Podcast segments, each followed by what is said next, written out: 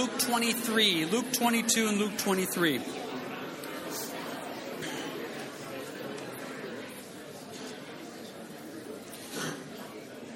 We're into the final moments, or the final hours, I should say, of the life of Christ. We only got a couple chapters left here in our study in the book of Luke.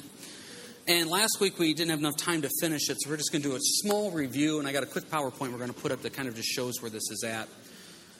What there are, where there's these different trials of Jesus, and there were six different trials that we're working through here in our study through the book of Luke. And these six different trials are kind of spread out over the four different gospels. For example, as we're doing our verse verse study through the book of Luke, Luke covers four of those trials, but there's other ones that aren't mentioned. So I just wanted to put this all together just to kind of remind us of what we talked about. If you want to go to the next slide, Alan. Real quick, these six trials are spread out over the span of about seven to eight hours. Most people believe that Jesus was arrested around one o'clock in the morning. And so these trials here, these six trials, once again, go over the span of about seven to eight hours here in the final day of Christ. Illegal on many levels. We mentioned this last week. You're not allowed to try a man at night. They were beating Jesus, they brought false witnesses. Illegal on many levels. Jews could not execute. Just a quick reminder the Jews wanted Jesus put to death. The problem was the Jews were not in charge, the Romans were in charge. So the Jews had to figure out a way to have Jesus put to death. So what happens is the Jews find Jesus guilty of blasphemy, of claiming to be God. Obviously, he was, but they find him guilty of blasphemy. And then they send him to Rome, and they present the charge of treason to Rome. And Pilate is the ruler over the area at this time from Rome. So what happens is they make him guilty of blasphemy, and then they come to Rome. And now, if they came to Rome and said, hey, this guy claims to be God, kill him, Rome would say, we don't care. So they had to come to Rome and kind of change the charge a little bit. Hey, this guy is trying to cause insurrection against the government. All of a sudden now, Rome would care. So eventually, Pilate puts him to death. If you want to go to the next slide, just some quick reminders here. First trial was before Annas. Annas was the high priest for 17 years. At this time, he was no longer was in power, but he still held all the power. So they took him to him first. Annas asked him some questions, didn't like Jesus' answer, so they beat Jesus. They next go to Caiaphas, trial number two. Caiaphas is the high priest at this time. Same thing. Caiaphas asks them some questions. They don't like his answers. Once again, Jesus is beaten, which takes us to our third trial. They now go before the Sanhedrin. The Sanhedrin is a group of Jewish men, 70, 70 plus men and these guys would have been the ones that actually carried out the sentence to say, yes, Jesus is guilty of blasphemy. Now that they have him guilty, they take him to Pilate the first time. And as they take him to Pilate the first time, this is where Pilate basically says, This man is innocent. Next slide, please. What happened, though, is they mention that he's from Galilee. So, what Pilate does, he goes, Hey, I don't want to deal with this. So now I send him to Herod, who was also in charge of this area of Galilee, but he had no power. So, Herod sends him back. And now he's before Pilate the sixth time, and Pilate then ends up putting Jesus to death. So there's actually six different trials that Jesus go through. You can go ahead and take that down, Alan. And this is where we're kind of right in the middle of this. So we're picking it up here in Luke 23 is where we kind of left off last week. And what you see here in Luke 23 is exactly what we just said. They bring him to Pilate, verse 1. They make the charge of treason, verse 2. So Pilate comes out in verse 4 and says, Now Pilate said to the chief priests and the crowd, I find no fault in this man. But they were the more fierce, saying, He stirs up the people, teaching throughout all Judea, beginning from Galilee to this place. Last week we mentioned Pilate a little bit. Pilate was once again the guy that was in charge of this geographical area from Rome. Pilate had a hard job. He was a pretty harsh guy, so the Jews didn't like him.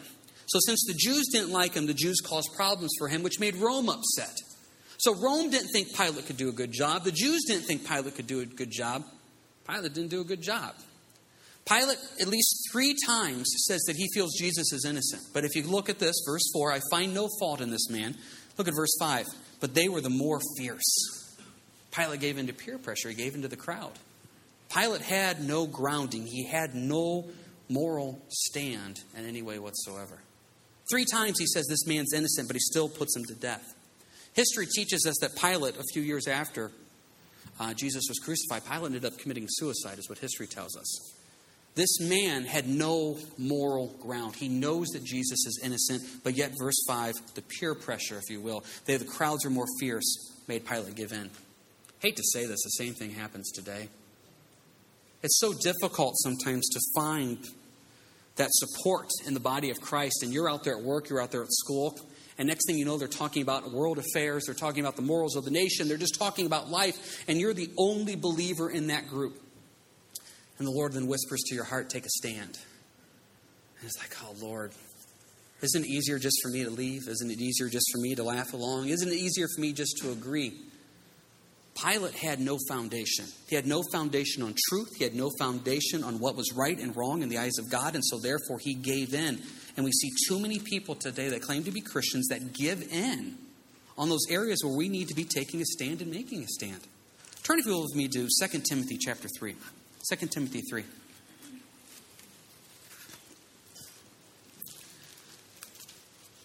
The foundation that we have as Christians is what gets us through this foundation of who the Lord is. And where does this foundation come from? As you go to 2 Timothy, we get a little bit of a hint here of where this foundation comes from. 2 Timothy chapter 3. This is Paul's swan song, probably the last book of the Bible he wrote. He's wrote, writing to uh, Timothy, giving him his final bits of advice through the Spirit. Look at 2 Timothy 3, verse 14. You must continue in the things which you have learned and been assured of knowing from whom you have learned them, and that from whole that from childhood you have known the holy scriptures, scriptures which are able to make you wise for salvation through faith which is in Christ Jesus. All scripture is given by inspiration of God and is profitable for doctrine, for reproof, for correction, for instruction in righteousness, that the man of God may be complete, thoroughly equipped for every good work. What is your foundation in life? Your foundation in life is going to be the Holy Scriptures. We have to start there. That is what gives you the answer of what is right and wrong in a world where there is no right and wrong. It is amazing that you can go out and have 10 conversations with people, and each one of those persons can take one topic and have a different view on it and believing their view is right. Where do we find the moral standard of what is right or wrong? That standard comes from God's Word. I love how the New Living Translation reads this. I'm just going to read this real quick. It says in verse 16 All Scripture is inspired by God and is useful to teach us what is true and to make us realize what is wrong in our lives. It corrects us when we are wrong and teaches us to do what's right. That's what God's Word does. It tells me what is right, it tells me what is wrong, and when I do wrong, it teaches and corrects me, and that gives me the moral standard. You know, we're trying to raise five boys at home. So now, when we try to raise these five boys at home, and one of these five boys go up to one of the other boys and hit him in the head with a toy, I can tell him, don't. It's wrong. What's my moral standard of saying that's wrong? Well, it's just wrong. No, what we have at home and on our, on our fridge is this list of scriptures with house rules. And one of the rules says, if you ever come over to my house, it says, do not hit or throw your toys. And after that, it says Ephesians 4.32, be kind to one another. That's the moral standard. Why do you not hit your brother? Why do you not throw toys at your brother? Because Ephesians 4.32 tells us to be kind to one another. That's the moral standard of our lives. And what happens is when you do not have a moral standard in your life, you are open to anything.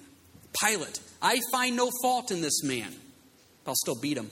I find this man innocent. I'll still whip him. I find this man innocent. I'll still kill him. Where's the moral stand? As Christians, we need to realize that the morality of what we believe comes from the Scriptures and the Scriptures alone. That is what teaches us right and wrong in a world where there is no right and wrong. When you don't have that idea of God's Word being the foundation you're going to be taken all over the place. I was talking to a guy one time, claimed to be an atheist. So we're talking about him being an atheist, and he wasn't just an atheist. He was the atheist that had to go out and de evangelize people. He wasn't just content not believing in God. He was in the idea of, I want to people to realize that there is no God. So very forceful in that. But he wasn't just an atheist, he was also racist and he believed the white race was the supreme race. So here I am sitting talking to this guy that's an atheist, he's also racist, and we could go down all the other different beliefs that he had. But then, in the middle of this conversation, and what I like to do is when I run into somebody who does not believe in God, I always try to ask, okay, where's your morals come from? Just give me a little bit of background. So we're talking a little bit about his morals, and this atheist racist is pro life. I said, You're pro life? He goes, Yeah. I said, okay, now I'm thinking about this. And I go to him, I said, so you're pro life? He goes, yeah. I said, but you're racist. He goes, yeah. What do you think about black people? I think they should all be gone. What do you think about a little black baby? I think that baby should be saved. I said, there's no, there's no standard here. There's no moral standard. You can't tell me that you're pro life, but yet you're racist later on. It doesn't make any sense that they should all be killed, but yet I believe that in the sanctity of life, there's no moral standard. So when I told him, I said, You have no moral standard. Got angry, got upset, and left. Because when there is no moral standard, what are you basing your life on? See, for me as a Christian, and the world thinks this is foolish, I'm telling you right now, Corinthians says that the world thinks that we're foolish. We base our standards on what the Bible says. So, why do I think that I should be pro life? Because God honors life. The Bible teaches me the sanctity of life. Why do I believe that my kid should not hit another kid? Because I believe I should be kind to one another. These are the standards that we have. And when you look at Pilate, who just kept saying he's innocent, but I'm going to keep beating him, you realize what happens when you don't have that moral standard of what is right or what is wrong.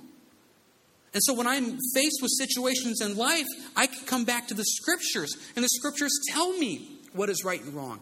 So when somebody comes up to me with all these questions of, well, is this right? Is this wrong? You know, I'm dating this guy, but he's not saved. What should I do? Well, the Bible says you should stay away from non believers and not date them.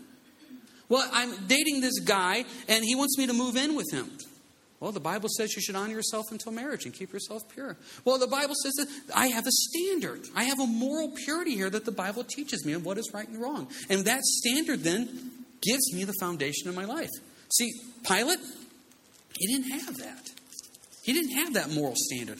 And as Christians, we're called to have this. Real quick, you don't need to turn there. Colossians 2, verse 7. Colossians 2, verse 7 says that we're supposed to be rooted and built up in Jesus and established in the faith as you have been taught, abounding in it with thanksgiving. Look at these words again rooted and built up in Jesus and established in the faith. God's word roots me in Him, builds me up in Him, and establishes me in Him. When you have the moral foundation of the Scripture, that you believe the Scripture is right, that is your foundation that carries you throughout life. And that's what we need. We need that today in a world where there is not a right and wrong. And when we can come back and say, no, this is right because God's word teaches truth. Pilate did not have that. You see Pilate being pulled aside by the crowds. Verse 5 they were more fierce. He gave in. Now, just be honest with yourself. When you're at home, when you're at school, when you're at work, wherever it is, and you're told to take a stand, but the crowds are fierce, what are you going to do? It's easy to be a Pilate, just give in. But can we take a stand on what's right? And as we take a stand on what's right, God honors that. And that gives us the spiritual backbone we need to stand in a fallen world. So, Pilate, he, verse 5, hears that Jesus is from Galilee. Verse 6 When Pilate heard of Galilee, he asked if the man were a Galilean. And as soon as he knew that he belonged to Herod's jurisdiction, he sent him to Herod, who was also in Jerusalem at the time. Pilate says, Thankfully, I don't have to deal with this. You're from Galilee? Fine. Go to Galilee. Let Galilee take care of this. Haven't you ever happened that? I said this happened recently to me. I called a big company, had a problem with a certain situation, and I finally got through to somebody, you know? And you get through to them, and, I, and they ask, What's your question about? My question's about this, and you can almost hear the joy in their voice. Oh, I'm sorry, I don't deal with that, but I'll transfer you to the person that does. This is exactly what's happening here with Pilate. There's joy. I don't have to deal with this situation. Go to Herod. Now, verse 8 Now, when Herod saw Jesus, he was exceedingly glad, for he had desired for a long time to see him, because he had heard many things about him, and he hoped to see some miracle done by him. Then he questioned him with many words, but he answered him nothing. Herod wanted circus act Jesus. Walk on water, change water into wine. Can you heal somebody? Can you raise the dead? He wanted circus act Jesus. You know what? The same thing still happens today. People want circus act Jesus. Make church the most fun, exciting thing you can be, and every week top it to keep the people coming back for more. Every now and then we'll have somebody from the community kind of pop out and they'll say, Hey, we've heard a lot about the church, and kind of wanted to pop out and see what it's like. And then as they come out, I always feel like this moment of, Oh man, they're going to be disappointed. Because there isn't that much exciting. Because you know what? Guess what we're going to do today? We're going to teach through Luke 23. Once we get done with Luke 23, guess where we're going next? Luke 24. And once we get done with Luke 24, guess what we're going to do next? We're going to start a new book of the Bible. And that's what it's going to be. It's not a circus act. Because my job is not to be a circus act. My job is to do exactly what Colossians chapter 2, verse 7 says to rich you, establish you, and build you up in the doctrine of Jesus Christ. And as I do that, then you go out and be lights and witnesses in what you do and say. This is a time to come together as a body, to have a time of worship, to have a time of fellowship, to be taught the word, to be encouraged, to give you an opportunity to serve, basically pump you up, stick our hands in the huddle, say, Go, team, go, let's go out there and tell people about Christ. That's what we're here to do. We are here to witness to the dying world. And it's our job on Sunday to establish, to build up, and to encourage that, to give you the weapons and tools that are needed through the scriptures to go out and be a light and a witness. Now, am I against miracles and amazing things that the Lord does in verses 8 and 9? No. I love miracles. I love when the Lord moves mightily. I love when the Spirit moves. And it's an amazing thing when God moves. But what happens is Herod is not hoping to see the true Messiah, he wants to be entertained. Jesus' great response in verse 9 he questioned him with many words, but he answered him nothing. Now, we mentioned this last week. Sometimes at the trials of Jesus, Jesus did not answer a question. Doesn't that seem strange? If given an opportunity to make a stand for the Lord, we should say something. Sometimes we should. Sometimes there's nothing to say. We say out here many times wisdom is knowing what to say, when to say it, how to say it, and even if to say it at all. Sometimes the best thing I can do for the gospel is to keep my mouth shut. Jesus at this time knew there was nothing he could say that was going to impact Herod's heart for the Lord. He said nothing. Verse 10 And the chief priests and scribes stood and vehemently accused him. Then Herod, with his men of war, treated him with contempt and mocked him, arrayed him in a gorgeous robe, and sent him back to Pilate that very day. Pilate and Herod became friends with each other, for previously they had been in enmity with each other. Isn't that amazing what Jesus does? He takes enemies and makes them friends. Look at the world politics sometimes, and you see some of these nations that come together. They come together in the hatred of the Jews, they come together in the hatred of uh, Christian morals. It's amazing sometimes what happens. We always talk about Jesus and, and fellowship. We just had a situation recently. Uh, Renee and I were in a wedding, and there were some people in the wedding we hadn't seen for 15, 20 years, but we knew them a long time ago at a Bible study. We get back together. We're brothers in the Lord, and immediately there's this fellowship. What's God doing in your life? What's God? I mean, it's neat. But at the same time, you almost see fellowship amongst people that hate Christ because there's a mutual hatred of Jesus. See, as soon as I meet somebody, if they're a believer, I already have something in common with them we can talk about the Lord. If I meet somebody who's not a believer and the subject of Jesus comes up, it can get awkward very quick. I've joked with you before. The worst thing I can tell somebody is that I'm a pastor. That is a conversation killer right from the beginning. If you don't know me and we come up and we meet each other, and if I tell you I'm a pastor and you don't want to hear about the Lord, it gets awkward, it gets cold, and you basically get away as quick as you can. I could have a better conversation with you telling you I'm a drug smuggler because you'd be, oh, that's fascinating. You know, pastor, this idea of Jesus, it's divisive. Pilate and Herod became friends because of Jesus. This is fascinating. So basically, Herod says, There's nothing I can do with this guy. Herod really didn't have any power. So guess what happens? Back to Pilate. Again, Pilate already had one opportunity, verse 4, to take a stand. Pilate failed. The crowds were too fierce. Verse 13 Then Pilate, when he had called together the chief priests, the rulers, and the people, said to them, You have brought me this man, excuse me, brought this man to me as one who misleads the people. And indeed, having examined him in your presence, I have found no fault in this man concerning those things of which you accuse him. No, neither did Herod, for I sent you back to him, and indeed nothing deserving of death has been done by him. I will therefore chastise him and release him, for it was necessary for him to release one to the feast. So Pilate's great idea is this. Point number two, verses 14, 15, 13, excuse me, 14 and 15. I, I, have examined him. I find nothing wrong with him. Herod examined him, and found nothing wrong. But you know what? To appease you, I will chastise him. Now, this word chastise, you have to understand, this is not just simply go out and rough him up. This is take him to the brink of death. This is beat him and rip his back off so bad that there's not a man left. Don't we do that sometimes as Christians? We appease instead of taking a stand for the truth. Pilate, listen, he's innocent. Herod thinks he's innocent. But you know what? I, I don't want to make you guys too upset, so I'll just go ahead and literally beat him, chastise him, destroy him physically. Compromise is an awful, awful word. It's an awful word. Verse 17, for it was necessary for him to release one of them to the feast. Some of your translations have that. Basically, it's mentioned in other gospels as well, too. What would happen during this time is there was this kind of this thing that Rome did. Rome, to make the Jews happy during the Passover, would let somebody go. Basically, a token way of saying, we're good guys. It's the Passover. This is a big deal to you Jews. We'll let this person go.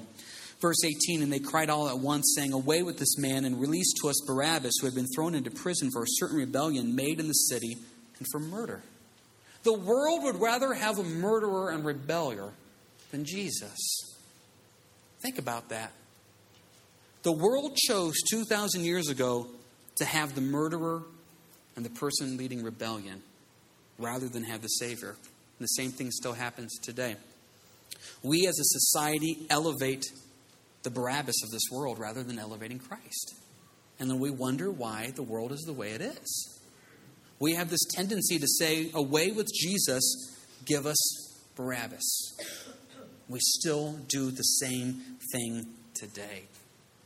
Verse 9 uh, of 20 Pilate, therefore, wishing to release Jesus, again called out to them, saying, but they shouted, saying, Crucify him, crucify him. Then he said to them the third time, Why? What evil has he done? I have found no reason for death in him. I will therefore chastise him and let him go. Pilate cannot take a stand, verse 23. And they were insistent, demanding with loud voices that he crucify. And the voices of these men of the chief priests prevailed. Verse 23 is one of the saddest verses in the Bible. Because I've heard that excuse in counseling before. I didn't want to do it, but they really pushed me. I've heard that excuse out of my own mouth. I really didn't want to, but. Can you imagine Pilate? Listen, I tried to let him go. Three times I tried to let him go, but verse 23, they were insistent. They had really loud voices. Loud voices demanding. Come on. I'm telling you right now, and I don't mean this to attack you. If you claim Jesus Christ as your Savior, you are claiming to be born again. You're claiming to be different than this world. You're claiming that your standards and your morals line up with the scripture and that is different than what the world says is right or wrong. You are in the minority in this world. When you go into work, be it school, be it at home, you are going to be around fierce crowds that insist and demand that you go down to their level rather than you proclaim Jesus Christ to them. Now, we can either be a Pilate and fight, fight, fight, but give in, or we could take a stand and mean it. We learn from Pilate of the weakness the weakness of this man. Verse 24 So Pilate gave sentence that it should be as they requested, and he released to them the one they had requested, whom for rebellion and murder had been thrown into prison, but he delivered Jesus to their will. So now Jesus goes to the cross. But I think it's important at this time to read just a little bit more into this. If you would please go to John 18 with me. John 18. We picked on Pilate a lot. Not having the spine to take a stand, not having the back moral background to take a stand. But the same thing still happens today. But we need to share this in John 18 because John 18 gives us just a little bit more background here, and it leads up to this question that Pilate asks that we need to talk about. Verse 28, we mentioned last week that the Jews are bringing Jesus to the praetorium. This is where Pilate would have had his headquarters. And it says that they won't go in because they'd be considered unclean. See, during the Passover, if the Jews would have been around a Gentile, they'd have been ceremonially unclean. These guys are hypocrites. We want Jesus killed for no reason, but we don't want to be around a Gentile. Pilate goes out, verse 29. What accusation do you have? Verse 30, well, he's obviously evil. If he's evil, we wouldn't have brought him to you. Verse 31, Pilate says, You judge him. I don't want to deal with this. The Jews' response is that we're not allowed to. So then, verse 33, Pilate starts his questioning of Jesus. Are you the king of the Jews? Verse 34, Jesus answered, Are you speaking for yourself about this, or did others tell you this concerning me? I think verse 34 is a great question that Jesus asks. What Jesus is basically asking Pilate, Pilate is, Do you want to know? I mean, are you really asking me, Pilate, that you want to know whether I'm the king of the Jews? Are you just asking because you have to ask? I run into this a lot. I run into this where somebody will come up to me and, and say something to the effect of, I fill in the blank, my cousin really wants to know about the Lord. Will you call him? So I'll call up cousin Joe. Hey, this is Pastor James. Your cousin comes out to church here. You had some questions about God. Oh, yeah, maybe I do. Maybe some other time we can talk about it or something like that. They don't want to talk about it. Jesus is asking Pilate, Are you sincere? Do you sincerely want to know if I'm the king of the Jews. How often do we just throw out things like that? Are you the king of the Jews? Do we just randomly throw out about the Lord? We joke out here a lot that if everybody that we run into throughout the week would show up to church that tell me that's coming to church, we'd have to have three services in a sanctuary twice the size. Because every time I run into somebody, Pastor, I'll see you Sunday. And I always want to say, no, you won't. But, you know, because I know what they're saying. I know what's going on. Verse, you know, are you the king of the Jews? Pilate, verse 34. Do you mean this, Pilate? Are you really asking me? Are you really sincere about this? Pilate's response shows he was in verse 35. Pilate answered, Am I a Jew? Your own nation and the chief priests have delivered you to me. What have you done? Pilate's like, Well, am I a Jew? Does this even matter to me? Verse 36 Jesus answered, My kingdom is not of this world. If my kingdom were of this world, my servants would fight so that I should not be delivered to the Jews, but now my kingdom is not from here. This is the definition of meekness. We talked about this last week. Meekness in today's society, if we'd come up to somebody and say you are meek, it sounds like we're insulting you. And I know some of you heard this last week. Meekness, from a biblical standpoint, means that I have the power and strength to respond, but I choose not to. Meekness is strength. Jesus is saying in verse 37, excuse me, verse 36, if I wanted to, my kingdom could come down and fight for this. He makes it very clear that that could be what happened. Jesus holds back. He sees the greater good. And sometimes you've had discussions, you've had arguments with people where you could go down to their level. And what good would come out of that? Meekness is as I hold back, realizing there's a greater good that can come out of this. Meekness is not weakness, but it's realizing I do not go down to that level in the flesh and go into that type of argument. Jesus didn't. Pilate therefore said to him, verse 37, Are you a king then? Jesus answered, You say rightly that I am a king.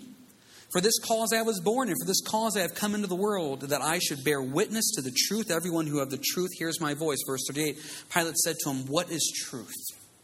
That question is still being asked today. What is truth? Note, Jesus did not answer that question. Now, why didn't he answer? Well, verse 38, and when he had said this, he went out. He went out again to the Jews and said, I find no fault in him at all. No, I, I don't think Pilate really wanted the answer to that question. What is truth? I've talked to people before about the Lord, and they'll say something like this Can we really believe in the idea that there's a God? And I usually say, Do you really want me to answer that? Because they just like these big questions. Have you ever run into somebody Boy, I love talking about the Lord with you. But will we ever really know? Yeah, you can know. What is truth? Pilate wants to know. 2,000 years later, the world is still asking, What is truth? Let's answer that question. Because even though this is a very deep question, it's actually one of the easiest questions to answer. We're not even going to turn to the verses because the verses are so simple. If you're taking notes, please write these three verses down. You want to know what is truth? John 14, verse 6. John 14, 6, Jesus said, I am the way, the truth, and life. No one comes to the Father but by me. So, what's the first truth that we have in the world? That Jesus is the only way to experience salvation. That's the first truth. In a world in today where we live in, where there's all these different religions and cults and what have you, pointing you towards their idea of heaven, Jesus is the truth, the only way to get to heaven. That's the first truth. What about the next one? John 14, verse 17. John 14, verse 17. The Holy Spirit is truth. In a world today where people have no idea what they're called to do, and they're wandering out in a world aimlessly, pointlessly, the Spirit of truth, the Holy Spirit, will guide you to a relationship with Jesus, and then what you are born again and saved will empower you and fill you and guide you into a relationship with Christ where you're a light and a witness for Him. The Spirit of truth gives you a purpose. Lastly, John 17, 17. John 17, 17. The Word of God is truth. In a world where we don't know right from wrong, the Word of God tells us what is right and wrong. Jesus is truth, the Spirit is truth, and God's Word is truth. Everything falls into that category. Everything. Anything that I experience in life, I need to say, does it line up with the nature of Jesus? Does it line up with the Holy Spirit's calling? And does it line up with God's Word? If it does not, it's not truth. Two quick examples of that, and I've used these examples before. A few years ago, when the Da Vinci Code was quite popular, people would come up to me and say, What do you think about this idea of Jesus being married to Mary? Is that true? No, that's not true. How can we know that? Let's go through our thing here. What's the first one? Jesus said that he's truth. The Bible says that Jesus said that he will be married and he'll be married to us, the body of Christ. God's word tells me in the book of Revelation that there's a wedding up in heaven of us in Christ showing a closeness and intimacy. So is Jesus married? Yeah, to you and I, and that's what's going to happen up in heaven. So is he married to Mary? No, the Bible tells me that. I can find out the truth of that. A few years ago, when there were billboards up all over the place telling me the world was going to end in May, is that true? No, it's not true. Because the Word of God is truth, and the Word of God tells me that no man knows the day or hour. Because that's the truth. So when you come to me you have a question about a moral issue in life, let's see what Jesus said about it. Let's see what the Spirit leads about it. Let's see what God's Word says about it, because that is truth.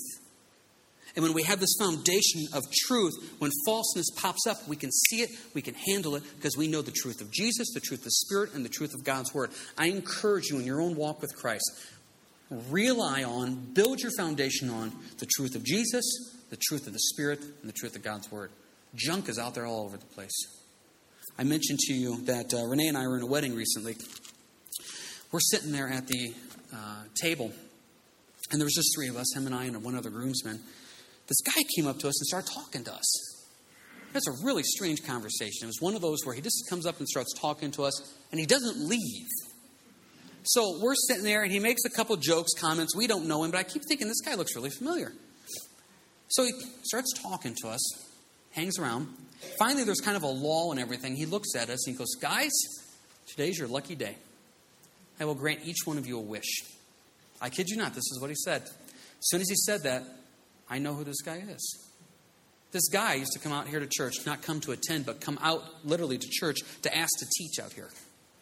And he had all these crazy ideas. He came out to me and he promised me, whatever you want, God will give it to you this year. He told me that the Lord revealed to him what these seven seals were in the Bible, in the book of Revelation, if I remember correctly, that are hidden truths, but he now knows them. And then what happened is when I told him we weren't interested, he started going around to other people at church asking them to come out to talk to me. I eventually told this guy he was a false prophet, and I asked him not to come out again. Now, he must not have recognized me, but he came up to us and he said, You guys each can have a wish. So, he asked me first, What's your wish? I said, My wish is that I hope I get my chocolate cake quick. That's what I told him. He looked at me and says, You wasted your wish. That's what he told me. I got my chocolate cake. I'm just going to tell you that. I did. So I didn't waste my wish. No one else got theirs. I got my chocolate cake. Goes to Renee. What's your wish? Renee, Renee didn't want to answer. Goes to the third guy. What's your wish? Kind of hounds the third guy a little bit, hounds him. Finally, the third guy says something about a job situation.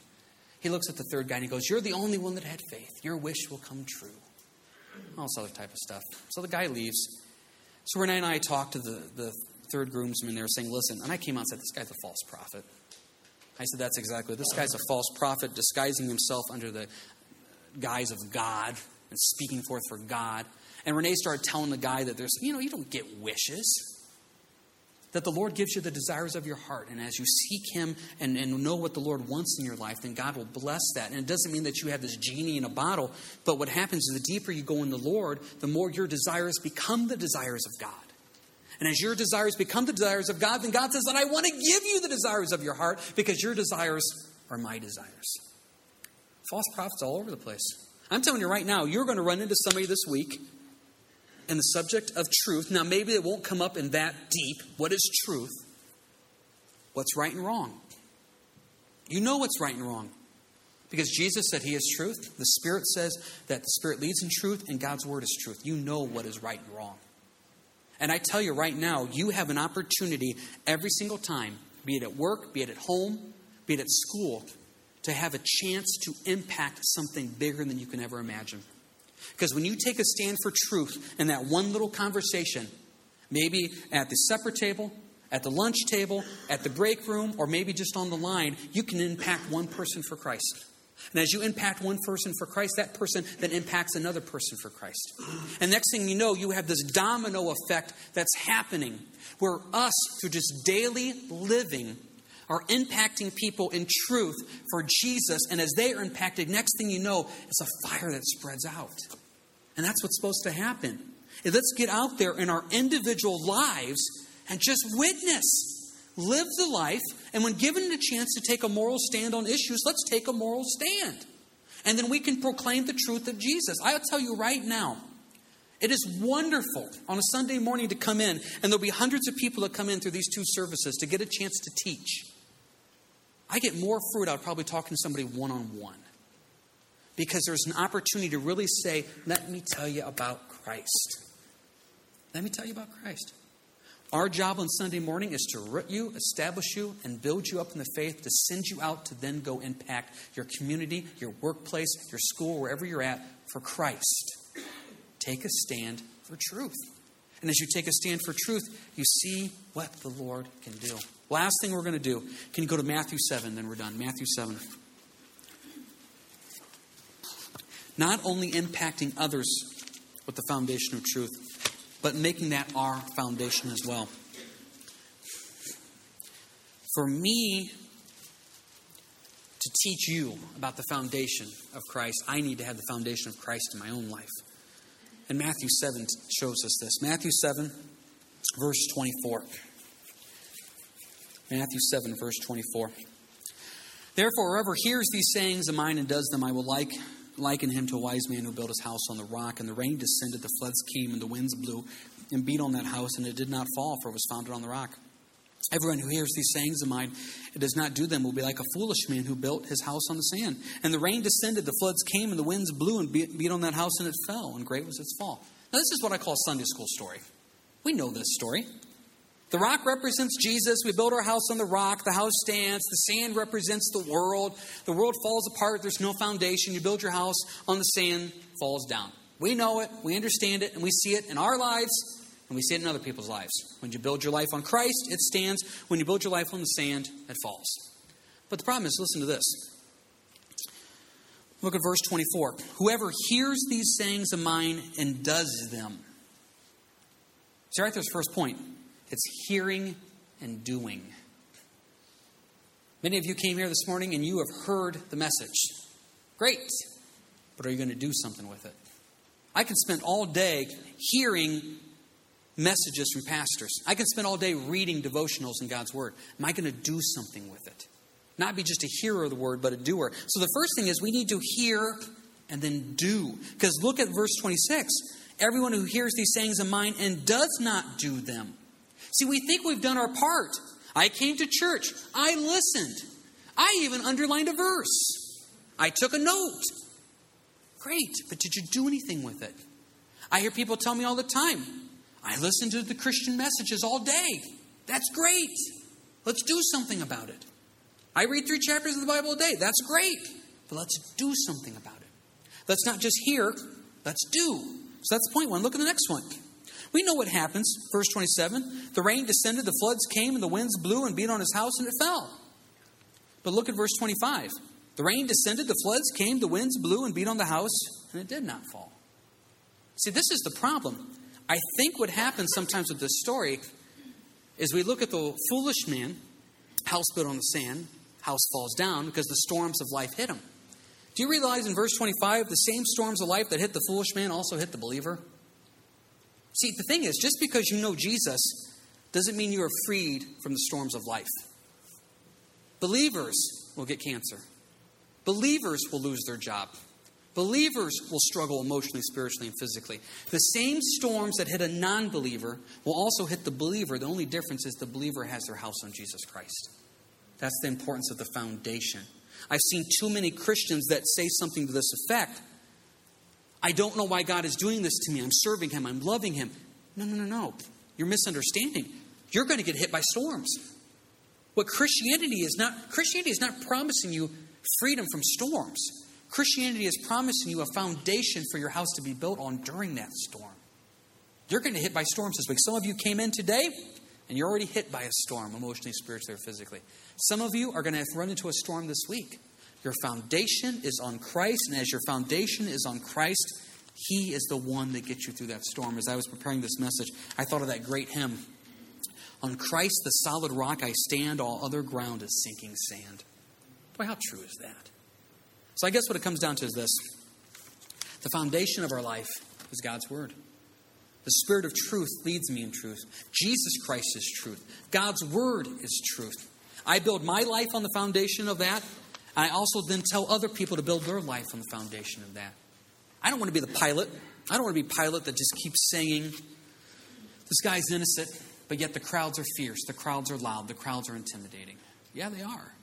But I have a stand on Christ, and He is my foundation and my rock that gets me through everything. Marv, going to come forward here for the final song. We'll let Marv and Kathy close us out with a song. Just a quick reminder we ask you to prayerfully consider getting involved with some of these ministries.